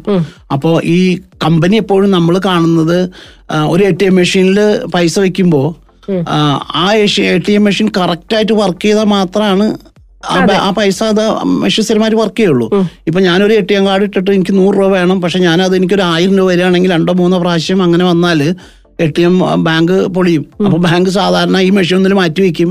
അല്ലെങ്കിൽ അവർ റിപ്പയർ ചെയ്യേണ്ടി വരും. അപ്പൊ ആ ഒരു പ്രോസസ്സാണ് ബിസിനസ് ഓണേഴ്സ് അവർക്ക് പൈസ ഉണ്ടാവട്ടെ എന്ന് തന്നെയാണ് ഞാൻ ആഗ്രഹിക്കുന്നത്. കാരണം എത്രയോ കുടുംബങ്ങൾ അവരെ ഡിപ്പെൻഡ് ചെയ്ത് കഴിയുന്നുണ്ട്. ഇപ്പൊ എന്റെ കയ്യിൽ ഒരു ഒരു ലക്ഷം രൂപ കിട്ടിയാൽ അത് ഒരു പക്ഷെ എനിക്ക് എങ്ങനെ മാനേജ് ചെയ്യണമെന്ന് അറിഞ്ഞില്ലെങ്കിൽ അത് കൃത്യമായിട്ട് ഉപയോഗിക്കാതെ പല രീതിയിലും പോയി കഴിഞ്ഞാൽ എന്റെ കൂടെ വർക്ക് ചെയ്യുന്ന ആൾക്കാർക്ക് എനിക്കത് സമയത്തിന് കൊടുക്കാൻ പറ്റില്ല. പക്ഷെ ഞാനത് ചെറിയ സാലറി ആയിട്ട് പതുക്കെ പതുക്കെ എല്ലാ മാസവും കൃത്യമായിട്ട് കൊടുക്കുമ്പോൾ അവർ ഡിപ്പെൻഡ് ചെയ്ത് നിൽക്കുന്ന ആൾക്കാർക്കൊക്കെ ഇത് വലിയൊരു ഇതാണ്. അപ്പൊ അക്കൗണ്ടന്റ് തന്നെയാണ് ശരിക്കും പറഞ്ഞാൽ കമ്പനിയിൽ. നട്ടിൽ എന്ന് പറയുന്നത്. മറ്റുള്ളവരൊക്കെ ടീമിന് ഇതില്ല എന്നല്ല ഇപ്പൊ സെയിൽസ് ആയാലും എല്ലാവരും ടീമായിട്ട് വർക്ക് ചെയ്യണം. പക്ഷെ ഏറ്റവും കൂടുതൽ ശ്രദ്ധിക്കേണ്ടത് ഇപ്പൊ സെയിൽസിൽ തന്നെ പ്രോപ്പറായിട്ട് ടാർഗറ്റ് മീറ്റ് ചെയ്യുന്നില്ല. അങ്ങനെയൊക്കെ വന്നാൽ ഇതിന്റെ റിപ്പോർട്ടൊക്കെ കിട്ടുന്ന അക്കൗണ്ടിങ് അപ്പൊ അവരാണ് അത് കൂടുതൽ ശ്രദ്ധിക്കേണ്ടത്. എസ് എം ഇ കമ്പനികളിൽ ഓണേഴ്സിന്റെ അല്ലെങ്കിൽ ഇൻവെസ്റ്റ് ചെയ്തിട്ടുള്ള ആൾക്കാരെ കൂടെ നിന്ന് വർക്ക് ചെയ്യേണ്ടതാണ്. അപ്പോൾ പൈസയിൽ നമ്മൾ കൈകാര്യം ചെയ്യണേ. നിങ്ങളുടെ കയ്യിലെ ഒരു രൂപ എന്റെ പോക്കറ്റ് വരണമെങ്കിൽ അത് എളുപ്പമല്ല. അപ്പൊ അത് എല്ലാവരും കണക്കാക്കണം അങ്ങനെ. അപ്പൊ ചുമരുണ്ടെങ്കിൽ ചിത്രം വരയ്ക്കാൻ പറ്റും. അപ്പൊ നമ്മൾ വർക്ക് ചെയ്യുന്ന കമ്പനികളിൽ നമ്മൾ ശ്രദ്ധിക്കുന്നിടത്തോളം ചില ഏരിയാസിലൊക്കെ ഉത്തരവാദിത്തമില്ലാത്ത ആൾക്കാരൊക്കെ നമ്മളൊക്കെ നമ്മൾ ഇഷ്ടപ്പെടണമെന്നില്ല. പക്ഷെ അത് നമുക്ക് പ്രശ്നമല്ല. കാരണം നമ്മൾ ചെയ്യുന്ന കാര്യം കൃത്യമായിട്ട് ചെയ്യുന്നു. നമുക്കൊരു ചെയ്യേണ്ട മെത്തേഡ് ഉണ്ട്. അതിന് നമുക്കൊരു പ്ലാൻ ഉണ്ട്. ബഡ്ജറ്റ് ഉണ്ട്. നമ്മളത് കൃത്യമായിട്ട് ആ രീതിയിൽ ചെയ്യുന്നു. നമുക്ക് ടൈം ഫ്രെയിം ഉണ്ട്. അതിനനുസരിച്ച് വർക്ക് ചെയ്യുന്നു. ഇപ്പൊ ഓണർ ഹാപ്പി ആവണം എപ്പോഴാണ് ഓണർക്ക് പൈസ കിട്ടുമ്പോഴാണ്. ലാഭം കിട്ടുമ്പോഴാണ്. ഓണർക്ക് ലാഭം കിട്ടുമ്പോൾ തൊഴിലാളികളെ കെയർ ചെയ്യാത്ത ഓണർമാരെ കൂടെ ഞാൻ കോപ്പറേറ്റ് ചെയ്യില്ല. സാധാരണ ഞാൻ പറയാൻ ശരിയാവില്ല. കാരണം ഇവരുണ്ടെങ്കിൽ നിങ്ങളുള്ള നിങ്ങളുള്ളത് കൊണ്ടാണ് ഇവരുള്ളത് അപ്പോൾ അതൊരു വിൻ വിൻ സിറ്റുവേഷൻ ആണ് ഞാൻ മുമ്പ് പറഞ്ഞിട്ടുണ്ട്. അതായത് ബിസിനസ്സിലെ ഓണർഷിപ്പും ഉണ്ട് ഇൻവെസ്റ്റ്മെന്റ് ഇൻവെസ്റ്റർ ഉണ്ട്. ഓണർഷിപ്പ് മോഡ് എന്ന് പറഞ്ഞാൽ ഒക്കെ എന്റെയാണ്. ഞാനാണ് ഇതിന്റെ സ്വന്തം ഞാനാണ് ഇതിന്റെ ഓണർ എന്നുള്ള രീതിയിലാണ്. പക്ഷേ ഇൻവെസ്റ്റ് എന്ന് പറഞ്ഞാൽ ഞാൻ ഇൻവെസ്റ്റ് ചെയ്തതിന് എനിക്ക് ഇത്ര പെർസെന്റേജ് റിട്ടേൺ കിട്ടണം. അങ്ങനെ കിട്ടുന്നവരാണ് സാധാരണഗതിയിൽ തൊഴിലാളികൾക്ക് കെയർ ചെയ്യുക അവർക്ക് വേണ്ടതൊക്കെ കൊടുക്കുക. പിന്നെ ഇപ്പൊ നമ്മൾ ചെയ്യുന്ന ഈ ട്രെയിനിങ് എന്നൊക്കെ പറഞ്ഞാൽ ട്രെയിനിങ്ങിന് ഒരു ബഡ്ജറ്റ് എന്ന് പറയുന്നത് തൊണ്ണൂറ് ശതമാനം എസ് എം ഇ കമ്പനികളിലും ഒരുവിധം വലിയ കമ്പനികൾക്ക് നമ്മുടെ കൾച്ചറിലുള്ള കമ്പനികളൊന്നും ട്രെയിനിങ് ബഡ്ജറ്റ് ഇല്ല. ഒരാളെ ട്രെയിനിങ്ങിന് പറഞ്ഞയക്കാൻ പറഞ്ഞ അവർ നോക്കുന്നത് അതിനൊരു ആയിരം ചിലവാക്കണ്ടേ അഞ്ഞൂറ് ചിലവാക്കണ്ടേന്നായിരിക്കും. പക്ഷെ ആ പഠിച്ചു വരുന്നത് കൊണ്ട് ഇവരുടെ വർക്ക് എളുപ്പത്തിൽ ചെയ്യാനും കൃത്യമായി ചെയ്യാനും ചിന്തിക്കുന്നില്ല. അപ്പൊ അതൊക്കെയാണ് നമ്മൾ ഇനി ചിന്തിക്കാത്ത ചിന്തിക്കാത്തവരുടെ പ്രോബ്ലം ആണ്. ചിന്തിക്കുന്നവരോട് സാറിന് എന്താ പറയാനായിട്ടുള്ളത് ചിന്തിക്കാത്തവരോട് ഈ ട്രെയിനിങ് എന്നല്ല. ട്രെയിനിങ് എന്ന് പറയുന്നത് എപ്പോഴും ഒരു ഒരു എഡ്യൂക്കേഷൻ ആണ്. ഇപ്പം ജോലി ചെയ്യുന്നവർക്ക്. ഇപ്പോൾ കോളേജിലെല്ലാം പഠിച്ചു വന്ന് അല്ലെങ്കിൽ കുറച്ച് എക്സ്പീരിയൻസ് ആയി വന്നു കഴിയുമ്പോൾ അവർക്ക് ഈ ജോലിയിൽ ഇരുന്നിട്ട് എത്രമാത്രം അവർക്ക് അവരുടെ അവരെ ബന്ധപ്പെട്ട വർക്കുകളുമായി ബന്ധപ്പെട്ട് അവർക്ക് ട്രെയിനിങ് കൊടുക്കാൻ പറ്റുമോ? അത് അവർക്ക് വായിക്ക വായനയാവാം നെറ്റ് വഴിക്ക് എന്തെങ്കിലും ഇൻഫർമേഷൻ കാര്യങ്ങളാവാം അല്ലെങ്കിൽ ഇങ്ങനെയുള്ള ട്രെയിനിങ്ങൾക്ക് പറഞ്ഞയക്കാം അല്ലെങ്കിൽ എല്ലാവർക്കും പുറത്തു നിന്ന് ആൾ വന്ന് ട്രെയിനിങ് കൊടുക്കാം. ഇതൊക്കെ ഈ ട്രെയിനിങ് ഇമ്പോർട്ടന്റ് ആണ്. അപ്പോൾ എനിക്ക് പറയാനുള്ളത് തൊഴിലാളികളെ കെയർ ചെയ്യാന്ന് പറഞ്ഞാൽ അവർക്ക് കുറച്ച് ശമ്പളം കൊടുത്തോണ്ട് മാത്രം കാര്യമില്ല. അവർക്ക് കൊടുക്കുന്നതിൽ കുറച്ച് മാറ്റി വെച്ചിട്ടാണെങ്കിൽ പോലും ഇൻഡയറക്റ്റ് ആയിട്ട് മാറ്റി വെച്ചിട്ടാണെങ്കിൽ പോലും അത് അവരുടെ കഴിവുകളെ വികസിപ്പിക്കാനായിട്ട് ഉപയോഗിച്ചാൽ അത് ആ കമ്പനിക്ക് തന്നെയാണ് ഗുണം ഉണ്ടാവുക. കമ്പനി വളരുന്നതോടൊപ്പം എംപ്ലോയി വളർന്നില്ലെങ്കിൽ എംപ്ലോയിയുടെ മേലെ വേറെ ആളെ കൊണ്ടുവയ്ക്കും. അപ്പോൾ എംപ്ലോയിക്ക് വളരാൻ പറ്റില്ല. ഇനി കമ്പനി വളർന്നില്ലെങ്കിൽ എംപ്ലോയിക്ക് അവിടെ നിൽക്കുന്നതിൽ കാര്യമില്ല എംപ്ലോയി വേറെ ജോലി നോക്കി പോകും അപ്പോൾ പലപ്പോഴും എംപ്ലോയി റിട്ടൻഷനൊക്കെ വരുന്നത് ഈ മൊത്തത്തിലുള്ള സിറ്റുവേഷൻ എങ്ങനെയാന്ന് നോക്കിയിട്ടാണ്. അപ്പോൾ ട്രെയിനിങ് കൊടുക്കണം എന്ന് തന്നെയാണ് എന്റെ അഭിപ്രായം. സാർ എന്തൊക്കെ ക്ലാസ്സുകളായിരിക്കും പുതിയതായിട്ട് വരുന്ന? ഇപ്പോൾ ഒരു ജൂനിയർ അക്കൗണ്ടന്റ് ആയിട്ട് വരുന്ന ആളോ അല്ലെങ്കിൽ ആ ഒരു മേഖലയിലേക്ക് വരുന്ന ആൾക്ക് എന്തൊക്കെ ആയിരിക്കും ആ ഒരു ഒറ്റ ദിവസം വർക്ക്ഷോപ്പിൽ അവർക്ക് ലഭിക്കുക? നമ്മുടെ ട്രെയിനിങ്ങിൽ ബേസിക്കലി നമ്മൾ എല്ലാവരും ഒരുവിധം തിയറിറ്റിക്കലൊക്കെ പഠിച്ചു കഴിഞ്ഞിട്ടാണ് വരുന്നത്. പത്ത് പത്ത് കൊല്ലം പതിനഞ്ച് കൊല്ലം സ്കൂളും കോളേജിലൊക്കെ പഠിച്ചു വരുമ്പോൾ അവർ ബി കോം പഠിക്കുന്നവരാണെങ്കിൽ മൂന്ന് കൊല്ലം നാല് വർഷമൊക്കെ അക്കൗണ്ടിങ്ങിനെ പറ്റിയുള്ള തിയറി ഏരിയാസ് ഒക്കെ പഠിച്ചിട്ടുണ്ട്. അവർ വരുമ്പോൾ അവർക്ക് ഈ തിയറി പലപ്പോഴും പഠിച്ചത് ഓർമ്മയുണ്ടാവില്ല. കാരണം പഠിച്ചത് എന്തിനാണ് പഠിച്ചത് പോലെ അറിയാതായിരിക്കും ചിലപ്പോൾ കഴിച്ചിട്ടുണ്ടാവുക. അപ്പോൾ അവർ പഠിച്ചു പുറത്തേക്ക് വന്നു കഴിഞ്ഞാൽ ജോലിക്ക് കയറുമ്പോൾ അവർക്ക് അറിയേണ്ടത് പ്രാക്ടിക്കലായിട്ട് ഇത് എങ്ങനെ അപ്ലൈ ചെയ്യുന്നതാണ്. ഫോർ എക്സാമ്പിൾ ഞാൻ ചെറിയൊരു ഉദാഹരണം പറയുകയാണെങ്കിൽ ഇപ്പോൾ ഒരു ബികോമിൽ പഠിക്കുമ്പോൾ ഡെബിറ്റ് നോട്ട് എന്ന് പറഞ്ഞിട്ട് ഒരു ഡോക്യുമെന്റ് ഉണ്ട്. ഈ ഡെബിറ്റ് നോട്ട് എന്താന്നുള്ള അവർ പഠിച്ചിട്ടുണ്ട്. പക്ഷേ ആ ഒരു പർപ്പസ് അല്ല കമ്പനിയിൽ വർക്ക് ചെയ്യുമ്പോൾ ഡെബിറ്റ് നോട്ടിന് ഉപയോഗിക്കും പല മാത്രമല്ല പഠിച്ചത് മാത്രമല്ല പല സിറ്റുവേഷനിൽ ഇത് ഉപയോഗിക്കും. ഈ സിറ്റുവേഷൻസ് അവർക്ക് അറിയില്ല അപ്പൊ അത്തരം കാര്യങ്ങൾ നമ്മൾ പ്രാക്ടിക്കലായിട്ട് വരുന്ന ഏരിയാസാണ് നമ്മൾ മെയിൻ ആയിട്ട് ചെയ്യുന്നത്. ഇപ്പോൾ ഫോർ എക്സാമ്പിൾ ഇപ്പോൾ ഒരു ചാർട്ട് ഓഫ് അക്കൗണ്ട് എന്ന് പറഞ്ഞിട്ട് ഏറ്റവും ബേസിക്കലി പഠിക്കുന്നതാണ്. പക്ഷെ നമ്മൾ പഠിക്കുന്ന ബി കോമിനോ അല്ലെങ്കിൽ മറ്റുള്ള കോഴ്സുകളൊന്നും ചാർട്ട് ഓഫ് അക്കൗണ്ടിന്റെ ഇമ്പോർട്ടൻസ് എന്താണെന്നുള്ളത് കറക്റ്റ് ആയിട്ട് അതിനു വേണ്ടി മാത്രമായിട്ട് ഒരു സെഷനോ ഒരു കാര്യങ്ങളൊന്നും പഠിപ്പിക്കുന്നില്ല. അപ്പൊ അത് നമ്മൾ ജോലി ചെയ്യുമ്പോൾ ചാർട്ട് ഓഫ് അക്കൗണ്ട് അവർക്ക് ഇഷ്ടപ്പെട്ട രീതിയിൽ ഓരോ ഹെഡ് ഓഫ് അക്കൗണ്ട് വരുമ്പോഴും ആഡ് ചെയ്ത് ആഡ് ചെയ്ത് പോയി ചെയ്യാം. അപ്പൊ കുറെ കഴിയുമ്പോൾ അത് ഓർഗനൈസർ അല്ലെങ്കിൽ നമുക്ക് കിട്ടുന്ന ഡാറ്റ റോങ് ആവാം. അല്ലെങ്കിൽ അതിൽ വരുന്ന correct- വേണ്ട ഇൻഫർമേഷൻ കിട്ടില്ല. അപ്പൊ ഇത്തരം സമയത്തൊക്കെയാണ് നമുക്കത് എന്താണ് ചാർട്ട് ഓഫ് അക്കൗണ്ട്സ് അത് എങ്ങനെ ക്ലാസിഫിക്കേഷൻ എങ്ങനെ ചെയ്യണം. നമ്മൾ ബേസിക്കലി പഠിച്ചിരിക്കുന്ന ഓർഡർ ഓഫ് ലിക്വിഡിറ്റിയും ഓർഡർ ഓഫ് പ്രിഫറൻസ് എന്നൊക്കെ പറഞ്ഞാൽ പഠിക്കുമ്പോൾ പഠിച്ചു. ജോലിക്ക് വരുമ്പോൾ നമ്മുടെ ഒറിജിനൽ കമ്പനിയിലെ ചാർട്ട് ഓഫ് അക്കൗണ്ട് ഇത് എങ്ങനെ അപ്ലൈ ചെയ്തേക്കണമെന്ന് അറിയില്ല അപ്പോൾ ആ അങ്ങനെയുള്ള chart of account grouping classification അത് ഒരു പ്രാവശ്യം കാണിച്ചു കൊടുത്ത് ചെയ്യാവുന്ന കാര്യമുള്ളൂ. അപ്പൊ അതിന്റെ ബേസിലാണ് നമ്മൾ അക്കൗണ്ടിങ് ഓരോന്ന് ഏത് ഹെഡിലേക്കൊക്കെ പോസ്റ്റ് ചെയ്യണമെന്നൊക്കെ ചെയ്യണത്. അപ്പൊ ഇങ്ങനെ നമ്മൾ പ്രാക്ടിക്കലി അപ്ലൈ ചെയ്യേണ്ട കാര്യങ്ങളാണ് നമ്മൾ അവരെ പഠിപ്പിക്കുന്നത് പിന്നെ ഈ ഇപ്പോഴത്തെ വർക്ക്ഷോപ്പ് നമ്മൾ ഒരെണ്ണം ഇരുപത്തി ഒമ്പതാം തീയതി ചെയ്യുന്ന വർക്ക്ഷോപ്പിൽ എങ്ങനെയാണെന്ന് വെച്ചിട്ടുണ്ടെങ്കിൽ അതിൽ നമ്മൾ തുടക്കം മുതൽ ഒരു അക്കൗണ്ടിങ്ങിന്റെ പോസ്റ്റിംഗ് എല്ലാം കഴിഞ്ഞു കഴിഞ്ഞാൽ എങ്ങനെ ട്രയൽ ബാലൻസ് വരെ ചെയ്യുന്ന ആൾക്കാരാണ് അധികം. അതിനപ്പുറത്തേക്ക് എന്ത് ചെയ്യണം എന്നുള്ളതാണ് നമ്മൾ പഠിപ്പിക്കുന്നത്. അപ്പോൾ ആ ഓഡിറ്റേഴ്സിന് ചെയ്തു കൊടുക്കാനായിട്ട് അവർക്ക് ഏറ്റവും എളുപ്പത്തിൽ നമുക്ക് വേണ്ട ഇൻഫർമേഷൻ കറക്റ്റായിട്ട് സബ്മിറ്റ് ചെയ്യാൻ പറ്റിയാൽ ഓഡിറ്റിംഗ് സമയത്തിന് കഴിയും. ആ കിട്ടുന്ന ഇൻഫർമേഷൻ കറക്റ്റായിട്ട് നമുക്ക് മാനേജ്മെന്റ് മീറ്റിങ്ങും കാര്യങ്ങൾ വരുമ്പോൾ അനലൈസ് ചെയ്യാനും ഇവാലുവേറ്റ് ചെയ്യാനും പറ്റും. അപ്പോൾ അത്തരം കാര്യങ്ങൾ പ്രാക്ടിക്കലിയാണ് നമ്മൾ സപ്പോർട്ട് ചെയ്യുന്നത്. ഓരോ ഏരിയയും ഇപ്പൊ ഫിക്സഡ് അസറ്റ് മാനേജ്മെന്റ് ആണെങ്കിൽ ഫിക്സഡ് അസറ്റ് മാനേജ്മെന്റിൽ ഫിക്സഡ് അസറ്റ് രജിസ്റ്റർ ഇമ്പോർട്ടന്റ് ആണ്. ജൂനിയേഴ്സ് തുടക്കം മുതലേ മോൾഡ് ചെയ്ത് കറക്റ്റ് ആക്കിയിട്ട് പോയാൽ അവർക്കത് ഫ്യൂച്ചറിലേക്ക് അടുത്ത സ്റ്റേജ് വരുമ്പോൾ അവർ താഴെയുള്ള ആൾക്കാരെ പഠിപ്പിക്കാൻ പറ്റും. അപ്പൊ അങ്ങനെയുള്ള ഇതിന് വേണ്ടിയിട്ടുള്ള ഒരു ട്രെയിനിങ് ആണ് നമ്മളിപ്പോ ചെയ്യുന്നത്. ചെയ്യുന്നത്. എവിടെയാണ് സമയം സ്ഥലം അങ്ങനെയുള്ള കാര്യങ്ങൾ ഇതിപ്പോ നമ്മൾ ഇരുപത്തി ഒമ്പതാം തീയതി അടുത്ത ശനിയാഴ്ച ഈ ജൂലൈ ഇരുപത്തി ഒമ്പത് ശനിയാഴ്ച റിവേര ഹോട്ടലിൽ വെച്ചിട്ടാണ് നമ്മൾ ചെയ്യുന്നത്. അത് നമ്മൾ രാവിലെ പത്ത് മണി മുതൽ വൈകിട്ട് അഞ്ച് വരെയാണ് ഈ സെഷൻ നമ്മൾ നടത്തുന്നത് വർക്ക്ഷോപ്പ് ചെയ്യുന്നത്. അത് കഴിഞ്ഞാൽ നമ്മൾ ഇത് ആ ഒരു ദിവസം കൊണ്ട് ചെയ്യാവുന്ന ലിമിറ്റ് ഉണ്ടല്ലോ. അപ്പൊ നമ്മൾ അതിന്റെ ഡീറ്റെയിൽഡ് ആയിട്ടുള്ള സപ്പോർട്ടിന് വേണ്ടിയിട്ട് നമ്മൾ ഒരു വിതിൻ ടു മന്ത്സിനുള്ളിൽ ഒരു ആറ് സൂം സെഷൻസ് നമ്മൾ കൊടുക്കുന്നുണ്ട്. അപ്പൊ ആ സൂം സെഷനിൽ നമ്മൾ ഇതിന്റെ ഡീറ്റെയിൽസ് ഒക്കെ ഇന്ററാക്റ്റീവ് സെഷൻ ആയിരിക്കും കമ്മ്യൂണിക്കേറ്റ് ചെയ്യാം. അപ്പൊ അവർ വർക്ക് ചെയ്യുന്ന മേഖലകളിലുള്ള അക്കൗണ്ടിങ്ങിന്റെ ഏരിയയിൽ നമ്മൾ കുറച്ചും കൂടെ അവരെ നന്നായിട്ട് അത് പറഞ്ഞു കൊടുക്കുന്നു. പിന്നെ നമ്മളൊരു അവരെ ഒരു ചെറിയ ഒരു ഗ്രൂപ്പ് ഈ വർക്ക്ഷോപ്പിന് വരുന്ന പാർട്ടിസിപ്പൻസിനെ ഒരു ഗ്രൂപ്പ് ആക്കിയിട്ട് അവരായിട്ട് റെഗുലർ ഇന്ററാക്ഷനിൽ അവർക്ക് വേണ്ട സപ്പോർട്ട് അവർക്ക് എന്തെങ്കിലും സംശയങ്ങളോ കാര്യങ്ങളോ ഉണ്ടെങ്കിൽ അത് ഇതിൽ പോസ്റ്റ് ചെയ്യാം. നമ്മൾ അവരെ എനി ടൈം അവർ ഇതിൽ മെസ്സേജ് ആയിട്ട് വരികയാണെങ്കിൽ നമ്മൾ അതിന് റിപ്ലൈ കൊടുക്കും. അവർ ക്ലിയർ ചെയ്യും. അതെ അവർക്ക് എന്തെങ്കിലും ഇനിയിപ്പോൾ ഇനിയിപ്പോ നേരിട്ട് തന്നെ മീറ്റ് ചെയ്തിട്ട് സംസാരിക്കണമെന്നുണ്ടെങ്കിൽ നമ്മൾ ചെയ്തു കൊടുക്കും. ഇപ്പൊ വർക്ക് ഫ്രണ്ടിലൊക്കെ അവർക്ക് ഗ്രൂപ്പിൽ പറയാൻ പറയാൻ പറ്റാത്ത കാര്യങ്ങളൊക്കെ ഉണ്ടായിരിക്കും. അപ്പൊ നമുക്ക് ഇങ്ങനെ ഒരു ഒരു ചെറിയ പ്രോബ്ലം ഉണ്ട് അല്ലെങ്കിൽ ഗ്രാറ്റുവിറ്റി കാൽക്കുലേഷനിൽ ഒരു പ്രോബ്ലം ഉണ്ട് ഞാൻ എങ്ങനെ ചെയ്യണം? അതൊക്കെ അറിയണമെങ്കിൽ നമ്മളെ നേരിട്ട് വിളിച്ചാലും നമ്മൾ പറഞ്ഞു കൊടുക്കാം നമ്മൾ ഓൺ ദ ഗോ എവിടെയായാലും നമ്മൾ ഫോൺ ഉണ്ടാവും നമ്മുടെ കയ്യിൽ ഫോണാണ് നമ്മുടെ മെയിൻ ഓഫീസ് എപ്പോൾ വേണമെങ്കിലും നമ്മളെ കോൺടാക്ട് ചെയ്യാം. അക്കൗണ്ടിങ്ങിന് സ്പെസിഫിക് ആയിട്ടും കോൺടാക്ട് ചെയ്യാം എപ്പോൾ വേണമെങ്കിലും. ഇപ്പൊ നമുക്ക് ഇതിന് രജിസ്ട്രേഷന് വേണ്ടി മാത്രമായിട്ട് നമ്മൾ ഉപയോഗിക്കുന്ന number five thousand two four three five ആണ്. അത് five zero zero zero triple zero five zero zero zero two four three five okay ഈ നമ്പറിൽ നമ്മളിപ്പോ കേൾക്കുന്ന ആളുകൾക്ക് താല്പര്യമുണ്ടെങ്കിൽ ഇപ്പൊ തന്നെ കോൺടാക്ട് ചെയ്യാൻ സാധിക്കുന്നതായിരിക്കും അല്ലേ? സാധിക്കും. പിന്നെ നമ്മൾ ഫേസ്ബുക്ക് ഇതിലൊക്കെ നമ്മുടെ ചെറിയ പോസ്റ്റുകൾ കാര്യങ്ങളൊക്കെ ഉണ്ട്. അപ്പോൾ അതിലുള്ള ലിങ്ക് ക്ലിക്ക് ചെയ്താലും നമ്മുടെ ഒരു വെബ്സൈറ്റിൽ നമ്മൾ ഈ വർക്ക്ഷോപ്പിനെ കുറിച്ച് ഡീറ്റെയിൽഡ് ആയിട്ട് എന്തൊക്കെ സബ്ജക്ട്സ് ആണ് പഠിപ്പിക്കുന്നത്. എന്താണ് അതിൽ നിന്ന് അവർക്ക് കിട്ടുന്ന ഒരു ബെനിഫിറ്റ് എന്നുള്ള രീതിയിൽ നമ്മൾ അതിന്റെ ഡീറ്റെയിൽസ് ഒക്കെ കൊടുത്തിട്ടുണ്ട്. അപ്പൊ അതൊക്കെ അവർക്ക് നോക്കാവുന്നതാണ്. ഓക്കെ ഇപ്പൊ ആരെങ്കിലും വിളിച്ചു കഴിഞ്ഞാൽ അവർക്ക് ഇതിനുള്ള ഒരു അവസരം ലഭിക്കുമോ?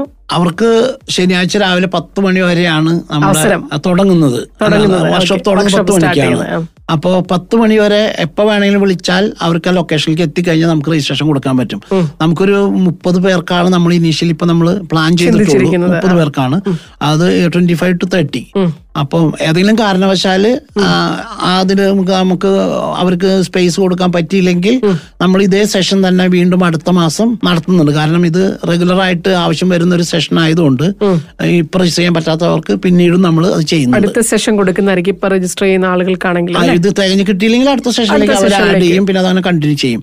പിന്നെ ഇത് കൂടാതെ നമ്മൾ വൺ ടു വൺ സെഷൻസ് ചെയ്യുന്നുണ്ട് വൺ ടു വൺ ഒരാൾക്ക് ഇപ്പോൾ ഒരു ഒരു പ്രത്യേകിച്ച് ഒരു കാര്യം അറിയണം. ഒരു മണിക്കൂറിനുള്ള ഒരു പർട്ടിക്കുലർ ടോപ്പിക് പഠിക്കണമെങ്കിൽ അത് നമ്മൾ അവരിരുന്ന് ഡിസ്കസ് ചെയ്തിട്ട് വൺ ടു വൺ സെഷൻ കൊടുക്കും പിന്നെ നമ്മൾ ഈ ഫൈനാൻസ് പഠിക്കാത്ത ബിസിനസ് ഓണേഴ്സ് ഉണ്ടെങ്കിൽ ഫൈനാൻസ് റിപ്പോർട്ട് എങ്ങനെ വായിക്കണം അക്കൗണ്ടിങ്ങിൽ നിന്ന് കിട്ടുന്ന റിപ്പോർട്ടുകൾ എന്തൊക്കെയാണ് ശരിക്കും നമുക്ക് കിട്ടേണ്ടത് അതെങ്ങനെയാണ് അത് മനസ്സിലാക്കുന്നത് അതിലെന്തൊക്കെ ശ്രദ്ധിക്കണം അത്തരം കാര്യങ്ങളെ കുറിച്ച് അവർക്കും വൺ ടു വൺ സെഷൻ കൊടുക്കുന്നുണ്ട്. അത് നമ്മൾ അവരുടെ ഓഫീസിൽ അറേഞ്ച് ചെയ്യുകയാണെങ്കിൽ അവരുടെ ഓഫീസിൽ പോയിട്ട് നമ്മൾ പഠിപ്പിക്കും. നമ്മുടെ ഓഫീസിൽ വന്നിട്ട് അവർക്ക് ഇരിക്കണമെങ്കിൽ അങ്ങനെയും ചെയ്യാൻ പറ്റും. പിന്നെ നമ്മൾ ഒരേ രീതിയിൽ ചിന്തിക്കുന്ന ആൾക്കാരൊക്കെ ഒരുമിച്ച് അവർക്ക്?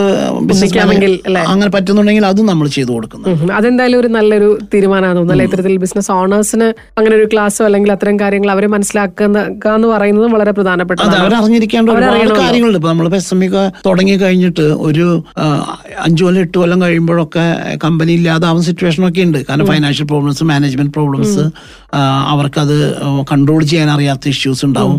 അപ്പൊ സ്വന്തമായിട്ടൊരു ഡ്രീം പ്രൊജക്റ്റ് ആയിട്ട് തുടങ്ങിയിട്ട് അത് എങ്ങെത്താത്ത രീതിയിൽ വന്നിട്ട് ബാധ്യതകളിലേക്കൊക്കെ വരുന്ന ആൾക്കാരൊക്കെ ഉണ്ട്. അപ്പൊ എല്ലാ ബിസിനസ്സിനും സക്സസ് ആയി ചെയ്യാൻ പറ്റും. ഇക്കണോമിക് സിറ്റുവേഷൻ അല്ലാതെ തന്നെ നമുക്ക് പ്രോബ്ലംസ് തരുന്നതാണ് നമ്മുടെ ജനറൽ ആയിട്ടുള്ള ഇക്കണോമിക് സിറ്റുവേഷനും മറ്റുള്ള പ്രശ്നങ്ങളൊക്കെ.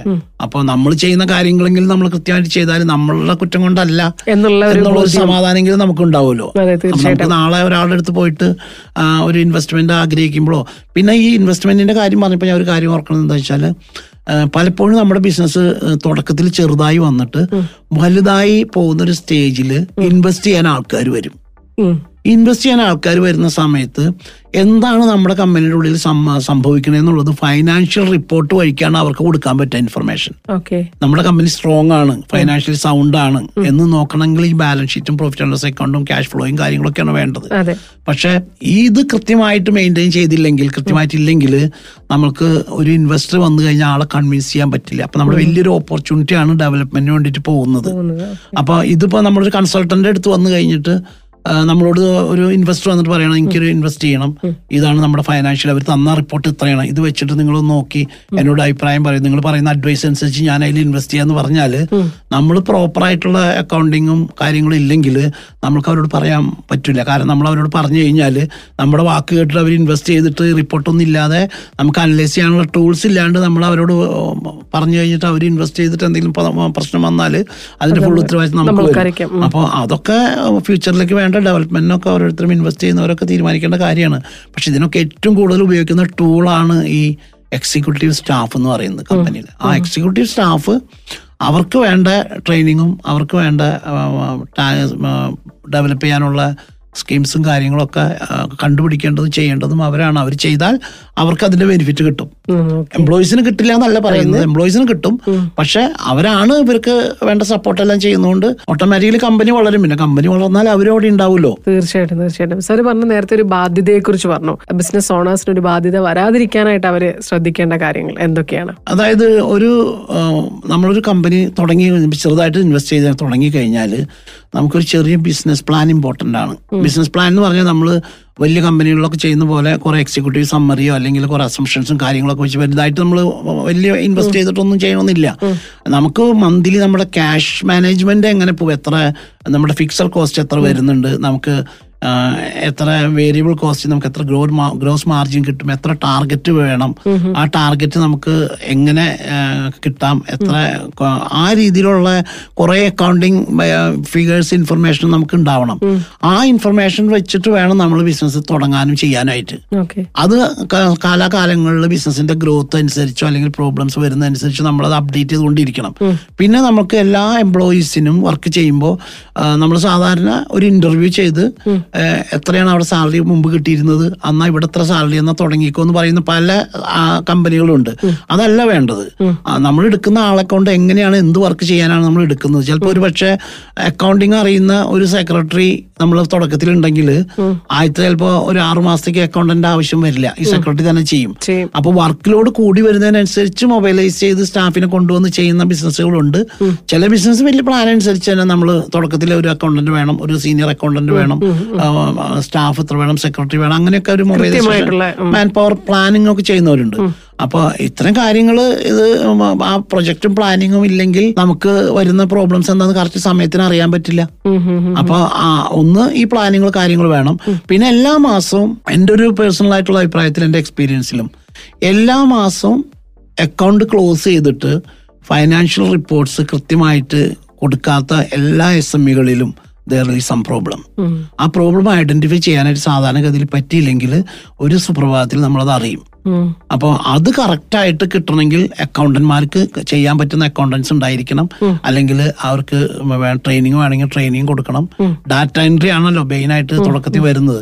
അതും കറക്റ്റായിട്ട് എൻട്രി ചെയ്യുന്ന ആൾക്കാർ പ്രോപ്പറായിട്ട് ചെയ്തില്ലെങ്കിൽ അവിടെ കിട്ടുന്ന ഔട്ട്പുട്ട് വ്യത്യാസം വരുമല്ലോ. നമ്മൾ സാധാരണ പറയാം ഗ്യാർബേജ് ഇൻപുട്ട് ഗ്യാർബേജ് ഔട്ട്പുട്ട് എന്നാ പറയാം. അപ്പോൾ അത് കറക്റ്റായിട്ട് ചെയ്യുന്ന രീതിയിൽ അക്കൗണ്ടിങ് ചെയ്തു വരണം. അതാണ് എല്ലാവരും ശ്രദ്ധിക്കേണ്ടത്. പിന്നെ നമ്മൾ പ്രാക്ടിക്കലി സിമ്പിളായിട്ട് ഹൈലി ഫൈനാൻഷ്യൽ എഡ്യൂക്കേറ്റഡ് അല്ലാത്ത ഇൻവെസ്റ്റേഴ്സിനൊക്കെ കൺട്രോൾ ചെയ്യേണ്ട ചില കാര്യങ്ങൾ എന്ന് പറഞ്ഞാൽ ക്യാഷ് ഫ്ലോ അപ്പോൾ ക്യാഷ് ഫ്ലോ എന്താണെന്ന് നമ്മൾ ചോദിച്ചു കഴിഞ്ഞാൽ ഇപ്പൊ സാധാരണ ഒരു ജൂനിയർ അക്കൗണ്ടന്റിനൊന്നും ഒരു ക്യാഷ് ഫ്ലോ പ്രിപ്പയർ ചെയ്യാൻ പറഞ്ഞാൽ അറിയില്ല. അത് സാധാരണ ആകെ ചെയ്യുന്നത് ഓഡിറ്റേഴ്സോ അല്ലെങ്കിൽ സീനിയർ അക്കൗണ്ടൻസോ ഒക്കെ ആയിരിക്കും. അപ്പൊ ഇത് വെരി സിമ്പിളാണ് ഈ ക്യാഷ് ഫ്ലോ ഉണ്ടാക്കുന്നത് എന്തിനാണ് ആ ക്യാഷ് ഫ്ലോ ഉണ്ടാക്കുന്നതൊക്കെ അറിഞ്ഞിരിക്കേണ്ട കാര്യങ്ങളാണ്. അപ്പൊ ഇതുണ്ടെങ്കിൽ ഒരു ബിസിനസ് ഇപ്പം നമ്മളൊരു അഞ്ച് വർഷം കഴിയുമ്പോൾ എനിക്കൊരു ഒരു വേറെ നാല് കമ്പനി വേറെ ഇതുപോലെയുള്ള യൂണിറ്റ് നാല് ബ്രാഞ്ച് തുടങ്ങണം എന്ന് പറയുമ്പോൾ അഞ്ച് വർഷം കൊണ്ട് ആ ബ്രാഞ്ച് തുടങ്ങാൻ ആവശ്യമായ ഫണ്ട് എന്റെ വരുമോ എന്നുള്ളത് അറിയണ്ടേ? അത് മുൻകൂട്ടി പ്ലാൻ ചെയ്താൽ എനിക്ക് സ്വന്തമായിട്ട് ഫണ്ട് എത്ര ജനറേറ്റ് ചെയ്യാൻ പറ്റും? എത്ര എനിക്ക് ഫൈനാൻസ് എടുക്കാൻ പറ്റും? അല്ലെങ്കിൽ വേറെ ഇൻവെസ്റ്റേഴ്സിൽ നിന്ന് എങ്ങനെ കിട്ടും? അത് പ്ലാൻ ചെയ്യണമെങ്കിൽ നമ്മുടെ കയ്യിൽ എന്തുണ്ടാവും എന്നുള്ളത് ആദ്യം ഒരു അസസ്മെന്റ് വേണമല്ലോ. ഇതൊക്കെ ഫൈനാൻഷ്യൽ സ്റ്റേറ്റ്മെന്റിൽ നിന്നും ഫിഗേഴ്സിൽ നിന്നൊക്കെയാണ് കിട്ടുക. അപ്പൊ അങ്ങനെയുള്ള ചെറിയ ചെറിയ ഒരുപാട് കാര്യങ്ങൾ നമ്മളിപ്പോ അങ്ങനെ പറയാൻ നിന്നാൽ അങ്ങനെ അത്രമാത്രം ഉണ്ട്, അപ്പൊ അത്. പതുക്കെ പതുക്കെ അവരായിട്ട് ഇന്ററാക്ട് ചെയ്ത് വരുമ്പോഴൊക്കെ മനസ്സിലാക്കാൻ പഠിക്കുകയൊക്കെ ചെയ്യാനേ പറ്റുള്ളൂ. സാർ നടത്തുന്ന ഒരു വർക്ക്ഷോപ്പ് ഉണ്ട്. അപ്പം ആ വർക്ക്ഷോപ്പിൽ ഏതൊക്കെ ടോപ്പിക്സ് ആയിരിക്കും കവർ ചെയ്യുക അതിപ്പോൾ നമ്മൾ പറയുകയാണെങ്കിൽ സ്റ്റാർട്ടിങ്ങിൽ കുറച്ച് പോയിന്റ് പറഞ്ഞാൽ ക്യാഷ് മാനേജ്മെന്റ് നമ്മൾ പഠിപ്പിക്കുന്നുണ്ട്. അത് ക്യാഷ് ഹാൻഡ്ലിംഗ് ക്യാഷ് ഹാൻഡ്ലിംഗ് എന്ന് പറഞ്ഞാൽ ഫൈനലൈസേഷൻ ഉപയോഗിക്കുന്ന രീതിയിലുള്ള എങ്ങനെ ക്യാഷ് ക്ലോസ് ചെയ്യാം. ബാങ്ക് ബാലൻസ് അതിന്റെ കൺഫർമേഷൻ റീകൺസിലിയേഷൻ അത്തരം കാര്യങ്ങൾ അതുപോലെ തന്നെ അക്കൗണ്ട് റിസീവബിൾസിന്റെ ഫൈനലൈസേഷൻ അപ്പോൾ അങ്ങനെ അക്കൗണ്ടിങ്ങിൽ മേജർ ഗ്രൂപ്പ്സ് എല്ലാം നമ്മൾ പറഞ്ഞു കൊടുക്കുന്നുണ്ട്. അത് എങ്ങനെ ചെയ്യാം? എന്തൊക്കെ അവിടെ ശ്രദ്ധിക്കേണ്ട ചില ഏരിയാസ് ഉണ്ട്. ഇപ്പോൾ ചില ഏരിയാസിൽ മൈനസ് ബാലൻസ് വരുന്നത് ഭയങ്കര ഡേഞ്ചറസ് ആണ്. അപ്പൊ ആ മൈനസ് ബാലൻസ് എന്തുകൊണ്ട് വരുന്നു എന്ന് അറിഞ്ഞിരുന്നാലാണ് അതിനെ പറ്റിയിട്ട് അതെങ്ങനെ ഡീൽ ചെയ്യണമെന്ന് അറിയാൻ പറ്റുള്ളൂ. അപ്പൊ അത്തരം കാര്യങ്ങളൊക്കെയാണ് നമ്മൾ പറയുന്നത്. പറയുകയാണെങ്കിൽ ഒരു കുറച്ച് സബ്ജക്ട് കുറച്ചുണ്ട്. ഇരുപത്. ഇരുപത്തഞ്ചോളം ഡിഫറെന്റ് സബ്ജക്ട് ഇതിൽ തന്നെ നമ്മൾ കവർ ചെയ്യുന്നുണ്ട്. ഇരുപത്തിയഞ്ചോളം സബ്ജക്ട്സ് ഈ ഒരു ഒറ്റ ട്രെയിനിങ് അതെ ട്രെയിനിങ്ങിന്റെ സബ് ഹെഡായിട്ട് നമ്മൾ ഒരു ബാലൻസ് ഷീറ്റിലും പ്രോഫിറ്റ് ആൻഡ് സൈക്കിളും വരാവുന്ന എല്ലാ ഹെഡും നമ്മൾ കവർ ചെയ്യുന്നുണ്ട്. പിന്നെ ഇൻഡസ്ട്രി അനുസരിച്ച് വരാവുന്ന അഡീഷൻസ് അല്ലെങ്കിൽ പുതിയ മെത്തേഡൊക്കെ ഉണ്ടാവും. അത് നമ്മൾ അടുത്ത സൂം സെഷനുകളിൽ അവരുടെ റിക്വയർമെന്റ് അനുസരിച്ച് നമ്മൾ ഷെയർ ചെയ്യുന്നതായിരിക്കും. നമ്മൾ അക്കൗണ്ടിങ് റിലേറ്റഡ് ആയിട്ട് ഒരുപാട് കാര്യങ്ങൾ പറഞ്ഞു. ഇനി എനിക്ക് ചോദിക്കാനായിട്ടുള്ളത് സർ സാലറി അതുപോലെ റിലേറ്റഡ് ആയിട്ടുള്ള പണം റിലേറ്റഡ് ആയിട്ടുള്ള കാര്യങ്ങളിൽ കൃത്യമായിട്ടുള്ള ഒരു ഒരു പ്ലാൻ ഉള്ളൊരു വ്യക്തിയാണ് ഒരു പോളിസി ഉള്ള വ്യക്തിയാണ്. അപ്പോൾ എങ്ങനെയായിരിക്കണം നമ്മൾ പണം സേവ് ചെയ്യുന്ന കാര്യത്തിൽ സ്പെഷ്യലി നമ്മുടെ സാലറി ലഭിക്കുന്ന സമയത്ത് എന്തൊക്കെ നമ്മൾ ശ്രദ്ധിക്കണം? എന്റെ പേഴ്സണൽ എക്സ്പീരിയൻസിൽ നിന്നാണ് ഞാൻ ഇതൊക്കെ ചെയ്യുന്നത് ഇപ്പം ഞാനൊരു എനിക്ക് അമ്പത്തെട്ട് വയസ്സായി. അപ്പൊ ഞാൻ ഇരുപത്തിരണ്ട് വയസ്സിൽ കല്യാണം കഴിഞ്ഞ ആളാണ്. അത് കഴിഞ്ഞൊരു മൂന്ന് പെൺകുട്ടികൾ അവരുടെ കാര്യങ്ങൾ ഇതൊക്കെ നമ്മളിപ്പോ ഇതുവരെ ഇതുവരെയുള്ള നന്നായിട്ട് പോകുന്നതാണ്. ഇതുവരെ എനിക്കൊരു ക്രെഡിറ്റ് കാർഡോ അല്ലെങ്കിൽ ഒരു ലോണോ എനിക്കില്ല. അത് ഞാൻ എങ്ങനെയാ വെച്ചാൽ എനിക്ക് കിട്ടുന്ന സാലറിയുടെ മിനിമം ട്വന്റി പെർസെന്റ് ഞാൻ മാറ്റിവെക്കും. അതായത് കിട്ടുന്ന സാലറിയുടെ ഇരുപത് ശതമാനം വിചാരിക്കുന്നു. അതായത് എനിക്ക് ആയിരമാണ് സാലറി ഉള്ള സമയത്താണെങ്കിൽ ഞാൻ ഇരുന്നൂറ് രൂപ മാറ്റി വയ്ക്കും എനിക്ക് അയ്യായിരം ആണെങ്കിൽ ഞാൻ അതിൽ നിന്ന് ആയിരം രൂപ മാറ്റിവെക്കും ഇതെന്റെ ഫ്യൂച്ചറിലേക്കുള്ള ഇൻവെസ്റ്റ്മെന്റ് ആണ്. അത് എങ്ങനെ ഇൻവെസ്റ്റ് ചെയ്യുന്നതനുസരിച്ച് നമുക്ക് അക്കുമുലേറ്റ് ചെയ്യുന്നതിനനുസരിച്ച് പല രീതിയിൽ ഇൻവെസ്റ്റ് ചെയ്യാം. അത് ഇൻവെസ്റ്റ്മെന്റിന്റെ എക്സ്പെർട്സ് കാര്യങ്ങൾ പറഞ്ഞിട്ടുള്ള രീതിയിലാണ് ഇൻവെസ്റ്റ് ചെയ്യാം. കാരണം നമ്മൾ ഇപ്പോൾ രണ്ടാ മൂവായിരം നാലായിരം ശമ്പളം കിട്ടുന്ന ഈ ജൂനിയേഴ്സ് എക്സിക്യൂട്ടീവ്സ് ഒക്കെ ഉണ്ടെങ്കിൽ ഈ കിട്ടുന്നത് നമ്മുടെ റൂം റെന്റും ഫുഡും കഴിച്ച് ബാക്കിയുള്ള എമൗണ്ട് മുഴുവൻ സാധാരണ നാട്ടിൽ ബാധ്യതകളൊക്കെ ഉണ്ടാവും. അയച്ചു കൊടുത്താൽ അത് മുഴുവൻ അവർ ചെലവാക്കും. അത് നമ്മൾ ഇനി ഇവിടുന്ന് കടം വാങ്ങിച്ച് നാട്ടിലേക്ക് അയച്ചു കൊടുത്താലും അവർ ചിലവാക്കും. കാരണം അവർക്ക് ഇവിടുത്തെ എങ്ങനെയാണ് ഇപ്പൊ പ്രശ്നങ്ങൾ ഇതൊന്നും അറിയില്ല. നമ്മൾ പറയൂല അപ്പൊ അത് പറയാത്തതിന്റെ പ്രോബ്ലംസ് കൂടി ഉണ്ട്. നമ്മുടെ ഫാമിലി നമ്മുടെ പ്രശ്നങ്ങൾ അറിയാത്തതിന്റെ പ്രോബ്ലംസും കൂടിയാണ് ഇത് വരുന്നത്. അപ്പൊ ഈ ട്വന്റി പെർസെന്റ് സേവിങ്സ് എന്ന് പറഞ്ഞാൽ ബാക്കിയുള്ളത് നമുക്ക് നമ്മുടെ ചെലവിനും മറ്റുള്ള കാര്യങ്ങൾക്കൊക്കെ ആയിട്ട് ഉപയോഗിക്കും. വീട്ടിലെ ചെലവുകൾ ഇവിടുത്തെ ചെലവുകളൊക്കെ ഒക്കെ ബഡ്ജറ്റ് ചെയ്യാം. പിന്നെ ഞാൻ സാധാരണ ഒരു ഫാമിലി ബഡ്ജറ്റ് ഇമ്പോർട്ടന്റ് ആണ്. ഇപ്പൊ നമ്മൾ ഈ ട്വന്റി പെർസെന്റ് കഴിച്ച് ബാക്കിയുള്ള എയ്റ്റി പെർസെന്റ് നമ്മൾ എന്തിനൊക്കെ ചെലവാക്കേണ്ടി വരും? ഇപ്പൊ നമ്മൾ പലരും നാട്ടിലേക്ക് വെക്കേഷന് പോകുന്നത്. പോകുമ്പോൾ ഒരു ടിക്കറ്റ് എടുക്കണം. അതെ. അതിന് രണ്ടായിരം രണ്ടായിരത്തി അഞ്ഞൂറ് വേണം. ഇപ്പൊ സ്കൂൾ സീസൺ ഒക്കെ ആണെങ്കിൽ നല്ല റേറ്റ് കൂടുതലായിരിക്കും. പിന്നെ എന്തെങ്കിലും പർച്ചേസ് ചെയ്യണ്ടേ? അപ്പൊ ഇതിന് പൈസ വേണം. അപ്പൊ ഇതൊക്കെ ഒരു കൊല്ലത്തിൽ എൻഡിൽ ഉണ്ടാവുന്ന പൈസ നമ്മൾ ആദ്യം തുടക്കത്തിൽ ആരും ഇത് കയറിയില്ല. എന്നിട്ട് അവസാനം നമ്മൾ ശ്രദ്ധിക്കണമെന്ന് വെച്ചാൽ നമുക്ക് ലീവ് സാലറി കിട്ടുമ്പോൾ ആ പൈസ ഉപയോഗിക്കാം. ആ മാസത്തെ സാലറി. കിട്ടും. അപ്പൊ നമ്മൾ സ്വന്തമായിട്ട് ഡിപ്പെൻഡ് മറ്റുള്ള ആളെ ഡിപ്പെൻഡ് ചെയ്യാതെ നമ്മളൊരു സേവിങ്സ് മാറ്റി വെച്ചാൽ അത് നമുക്ക് നമ്മുടെ പേഴ്സണൽ കാര്യങ്ങൾക്ക് പിന്നീട് ഫാമിലി അല്ലെങ്കിൽ ഇൻവെസ്റ്റ്മെന്റ് കാര്യങ്ങൾക്കൊക്കെ ഉപയോഗിച്ചാൽ നമുക്ക് എന്തെങ്കിലും ഒരു എമർജൻസി വരുമ്പോൾ നമുക്ക് സഹായത്തിന് ഒരാളും ഡിപ്പെൻഡ് ചെയ്യണ്ട. പിന്നെ എല്ലായ്പ്പോഴും നമ്മൾ സേവിങ്സിന്റെ ഒരു ഇമ്പോർട്ടൻസ് എന്ന് പറഞ്ഞാൽ ഇവിടെ ജോലി എപ്പോഴും മാറാം. എപ്പോഴും ചേഞ്ച് ചെയ്യേണ്ടി വരും. അപ്പൊ അങ്ങനെ വരുമ്പോൾ നമ്മളൊരു മിനിമം ഒരു രണ്ടോ മൂന്നോ മാസം നിന്നാലായിരിക്കും ചിലപ്പോൾ നല്ലൊരു ജോലി വേറെ ജോലി കിട്ടുക. ജോലി ഇല്ലാതിരിക്കുന്ന സമയത്ത് നമുക്ക് ജോലി പോയി. ഇനി ജോലി സെർച്ച് ചെയ്ത് കിട്ടുന്ന സമയം രണ്ടോ മൂന്നോ മാസമാണെങ്കിൽ ആ മൂന്ന് മാസം നമുക്ക് ഇവിടെ ആരുടെയൊന്നും കടം മേടിക്കാൻ കിട്ടില്ല. കാരണം എല്ലാവരും പൈസ ബുദ്ധിമുട്ടും കാര്യങ്ങളും ഉള്ള ആൾക്കാരാണ്. അപ്പൊ ആ ഒരു മൂന്ന് മാസം നമുക്ക് ഫുഡ് അക്കോമഡേഷൻ നമുക്ക് പൈസ നാട്ടിലേക്ക് അയച്ചു കൊടുക്കേണ്ടത് അവരോട് ചിലപ്പോൾ പറയാൻ പറ്റില്ല. അപ്പൊ അതും കൂടെ നമ്മൾ അയച്ചു കൊടുക്കേണ്ടി വരും. അപ്പൊ അതിനുള്ള ഒരു സേവിങ്സ് എപ്പോഴും ഇൻവെസ്റ്റ്മെന്റ് ആയിട്ട് നമ്മുടെ കയ്യിൽ വേണം. അറ്റ്ലീസ്റ്റ് ഒരു മൂന്ന് മാസത്തേക്കുള്ള ഒരു ബാക്കപ്പ് കൈവശം വേണം. അപ്പൊ ഇതൊക്കെയാണ് നമ്മൾ സാധാരണ ചെയ്ത് പ്രാക്ടീസ് ആയിട്ടുള്ള കാര്യങ്ങളൊക്കെ. ഓക്കെ അതിൽ തന്നെ സാർ എന്റെ അടുത്ത് പറഞ്ഞിട്ടുണ്ടായിരുന്നു ഫാമിലിക്ക് വേണ്ടിയിട്ട് സ്പെഷ്യലി മക്കൾക്ക് വേണ്ടിയിട്ട് കല്യാണം കഴിഞ്ഞിട്ടുള്ളവരാണെങ്കിലും അവർക്ക് വേണ്ടിയിട്ട് ഒരു സ്പെഷ്യൽ ഫണ്ട് മാറ്റി വെച്ചിട്ടുണ്ടെന്ന് പറഞ്ഞു. പിന്നെ നമ്മുടെ കാലം കഴിഞ്ഞാലും അവർക്ക് ഒറ്റയ്ക്ക് നിൽക്കാൻ പറ്റുന്ന ഒരു സിറ്റുവേഷൻ ഉണ്ടാവണം. അതിനാണ് നമ്മൾ അവരെ വിദ്യാഭ്യാസം കൊടുക്കുന്നതും അവരെ ജോലിയിലേക്ക് ആക്കുന്നതും. ആദ്യം ഞാൻ ചെയ്ത് അവരെ പഠിപ്പിച്ചു. ഒരു ജോലി ചെയ്യിപ്പിച്ച് എക്സ്പീരിയൻസ് ആക്കി. ആ ജോലി പിന്നെ അവർക്ക് വേണമെങ്കിൽ വേണ്ടാന്ന് വെക്കാം. പക്ഷെ എപ്പോഴും പിന്നെ ആ ജോലി അവർക്ക് തുടരാൻ പറ്റും. വേണമെങ്കിൽ. ഒന്ന് ആവശ്യം വന്നാൽ അവർക്ക് ആ ജോലിയിലേക്ക് ജോലി ചെയ്യാം. പിന്നെ എപ്പോഴും നമ്മൾ അവരെ സപ്പോർട്ട് ചെയ്യുന്ന വെച്ചിട്ടുണ്ടെങ്കിൽ എന്ത് പ്രോബ്ലം നമ്മളോട് പറയാം. നമ്മൾ മാത്രമേ ഉള്ളൂ അവരെ ഹെൽപ്പ് ചെയ്യാനായിട്ട്. അതെ അതെ തീർച്ചയായിട്ടും. അല്ല ഇത് കേട്ടിട്ട് പലരും എന്നോട് ഞാൻ എന്റെ സ്വന്തം സ്റ്റോറിയാണ് ഞാൻ പറയുന്നത്. അപ്പോൾ ഓക്കെ ഇനിയിപ്പോ അക്കൗണ്ടിംഗ് മേഖലയിലേക്ക് നമ്മൾ തിരിച്ചു വരികയാണെങ്കിൽ ആ മേഖലയിൽ ഇപ്പൊ പകുതി ദൂരം പിന്നിട്ട ആളുകൾ ഒരു പത്ത് വർഷം അല്ലെങ്കിൽ പതിനഞ്ച് വർഷം പിന്നിട്ട ആളുകളുണ്ടായിരിക്കും അങ്ങനെയുള്ള ആളുകളോട് സാറിന് പറയാനായിട്ടുള്ള കാര്യങ്ങൾ എന്തൊക്കെയാണ്? എനിക്ക് രണ്ട് കാര്യങ്ങൾ അവരോട് പറയാനുള്ളൂ. ഒന്ന് നമ്മൾ വർക്ക് ചെയ്യുന്ന ഇൻഡസ്ട്രിയിലെ വർക്കുമായി ബന്ധപ്പെട്ട അക്കൗണ്ടിങ് എക്സ്പീരിയൻസ് ആണ് നമുക്ക് ഉണ്ടാവുക. അത് നല്ല രീതിയിൽ തന്നെ ഉണ്ടാവും. പക്ഷെ അതിനോട് അലൈഡ് ആയിട്ടുള്ള ഏതെങ്കിലും ഇൻഡസ്ട്രിയിൽ എന്തെങ്കിലും ഇൻഫർമേഷൻ വരുമ്പോൾ കുറച്ച് കാര്യങ്ങളും കൂടെ പഠിച്ചാൽ നമുക്ക് ഏത് ഇൻഡസ്ട്രിയിലും വർക്ക് ചെയ്യാൻ പറ്റും. ഓക്കെ ബേസിക് അക്കൗണ്ടിങ് എല്ലാം ഒരുപോലെ ആയതുകൊണ്ട്. അപ്പോൾ അത്തരം ചില പ്രാക്ടിക്കൽ ഏരിയാസ് ഒക്കെ അവർ പഠിക്കണം. അത് പഠിക്കാനായിട്ട് അവരിപ്പോൾ ഒരു ട്രെയിനിങ്ങിന് പോകണമെന്ന് ഞാൻ പറയില്ല. സമയം കിട്ടുമ്പോൾ ടി വി കാണുന്ന സമയത്ത് യൂട്യൂബിലൊക്കെ പോയാൽ ഇതിനെ പറ്റിയുള്ള കുറേ ഇൻഫർമേഷൻ ഉണ്ട്. നമുക്ക് എപ്പോഴും പഠിച്ചുകൊണ്ടിരിക്കുക എന്നുള്ളതാണ് അപ്പൊ അത് പഠിക്കാനായിട്ട് ശ്രദ്ധിക്കുക.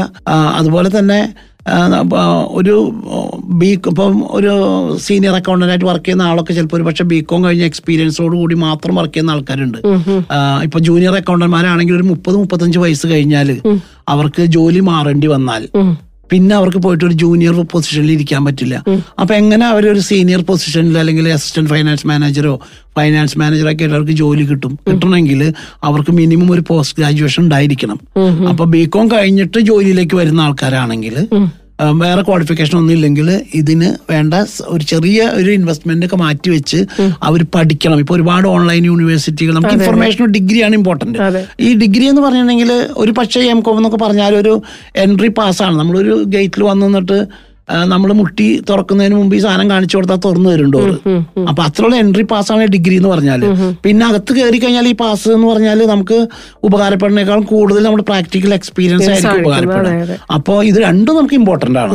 അപ്പോൾ ഒരു പോസ്റ്റ് ഗ്രാജുവേഷൻ എടുക്കാനായിട്ട് എല്ലാവരും ഞാൻ സാധാരണഗതിയിൽ ഞാൻ മോട്ടിവേറ്റ് ചെയ്യും.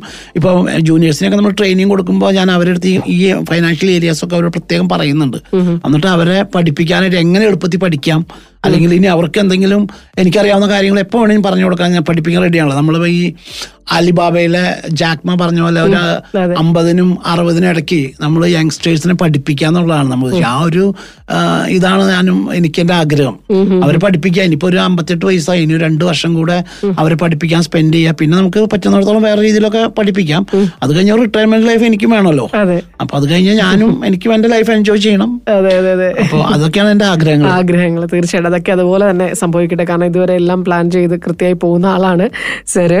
അപ്പൊ എന്തായാലും നമ്മളെ കേട്ടുകൊണ്ടിരിക്കുന്ന ആളുകളുടെ അടുത്ത് ഈ ക്ലാസ്സിലേക്ക് അല്ലെങ്കിൽ വർക്ക്ഷോപ്പിലേക്ക് അവരെ ഒന്ന് ഇൻവൈറ്റ് ചെയ്തോളൂ. ഒരുപാട് പേര് നമ്മളെ കേൾക്കുന്നുണ്ട്. അങ്ങനെ താല്പര്യമുള്ള ആളുകൾക്ക് അവരെ ഒന്ന് ഇൻവൈറ്റ് ചെയ്തോളൂ സാർ അപ്പോ എല്ലാ അക്കൗണ്ടിങ് സുഹൃത്തുക്കളോടും ബി കോം കഴിഞ്ഞിട്ട് അക്കൗണ്ടിങ്ങിൽ ആഗ്രഹിക്കുന്നവരും അക്കൗണ്ടിങ്ങിന് പഠിക്കാൻ ആഗ്രഹിക്കുന്നവരും ഇപ്പോൾ പഠിച്ച് പഠിക്കാ പഠിച്ചില്ലെങ്കിൽ പോലും ബി കോം കഴിഞ്ഞൊരു ജോലിയിലേക്ക് കയറി ആ ജോലി ചെയ്യുന്ന ആൾക്കാരോട് എനിക്ക് പറയാനുള്ളത് നിങ്ങൾ സ്വയമായിട്ടാണെങ്കിലും എന്റെ വർക്ക്ഷോപ്പ് അല്ല എന്റെ പ്രശ്നം നിങ്ങൾ സ്വയമായിട്ടാണെങ്കിലും പഠിക്കാൻ പറ്റുന്ന എല്ലാ രീതിയിലും പഠിക്കണം വർക്ക് നന്നായിട്ട് പ്രാക്ടിക്കലി പഠിക്കണം അത് കൃത്യമായ സമയത്ത് ചെയ്ത് അപ്ലൈ ചെയ്യണം കരിയറിൽ എപ്പോഴും ഒരു പ്രോഗ്രസ്സിലേക്ക് നോക്കിക്കൊണ്ടിരിക്കണം. ഈ സമയങ്ങളിൽ നിങ്ങൾക്ക് ഞാൻ ലോകത്തിന്റെ ഏത് ഭാഗത്തുണ്ടെങ്കിലും ഇപ്പോഴത്തെ കമ്മ്യൂണിക്കേഷൻ സിസ്റ്റം വെച്ച് നിങ്ങൾക്ക് എന്നെ കോൺടാക്ട് ചെയ്താൽ എനിക്ക് പറഞ്ഞു തരാൻ പറ്റുന്നതും അറിയാൻ അറിയാവുന്ന കാര്യങ്ങളെല്ലാം ഞാൻ പറഞ്ഞു തരാൻ എപ്പോഴും റെഡിയാണ് കാരണം അക്കൗണ്ടിങ് ഒരു പാഷനാണ് എനിക്ക്. ഞാനൊരു പ്രീ ഡിഗ്രിക്ക് പ്രീ ഡിഗ്രിക്ക് സെക്കൻഡ് ഗ്രൂപ്പ് കിട്ടിയിട്ട് ഞാൻ അത് മാറ്റി ഫോർത്ത് ഗ്രൂപ്പ് എടുത്താണ്. ഇന്ന് വരെ ഞാൻ ജോലി ചേഞ്ച് ചെയ്യാനുള്ള ഒരുപാട് അവസരങ്ങൾ വന്നിട്ടും അക്കൗണ്ടിങ്ങിൽ നിന്ന് ഞാൻ മാറിപ്പോയിട്ടില്ല. അതെനിക്ക് അതിന്റെതായ രീതിയിൽ ചെയ്യാനുള്ള ഒരു കോൺഫിഡൻസും കാര്യങ്ങളും തരുന്നത് ഈ വർക്കിലുള്ള നോളജ് ഇൻക്രീസ് ചെയ്താണ് അതുകൊണ്ട് എല്ലാവരും നല്ല രീതിയിലുള്ള ബെസ്റ്റ് അക്കൗണ്ടന്റായിട്ട് നിങ്ങളെ ജോലിക്ക് വെച്ചിരിക്കുന്ന ഓണേഴ്സിന്റെ അല്ലെങ്കിൽ ഇൻവെസ്റ്റേഴ്സിന്റെ താല്പര്യങ്ങൾ സംരക്ഷിക്കാനും അവരുടെ താല്പര്യങ്ങൾ എന്ന് പറഞ്ഞാൽ അവരുടെ കമ്പനി സ്ഥിരമായിട്ട് നിലനിൽക്കുന്ന രീതിയിൽ എന്തൊക്കെ ചെയ്തു കൊടുക്കണം അതൊക്കെ നിങ്ങൾ ചെയ്യാവുന്ന രീതിയിലുള്ള എക്സ്പീരിയൻസ് ഉണ്ടാവണം. അതുകൊണ്ട് എല്ലാവരും നല്ലൊരു അക്കൗണ്ടന്റ് ആയിട്ട് നല്ലൊരു കണക്കപ്പള്ളിയായിട്ട് മാറുക എന്നുള്ളതാണ് എനിക്ക് പറയാനുള്ളത്. Okay thank you sir thank you so much നമ്മളുടെ കൂടെ എത്തി വളരെ ഡീറ്റെയിൽ ആയിട്ട് ഈ ഒരു വിഷയത്തിൽ സംസാരിച്ചതിന്. ഒപ്പം ഇന്ന് നടക്കുന്ന സാറിന്റെ വർക്ക്ഷോപ്പിന് നമ്മളുടെ എല്ലാവിധ ആശംസകളും അറിയിക്കുന്നു. Thank you thank you very much thank you sir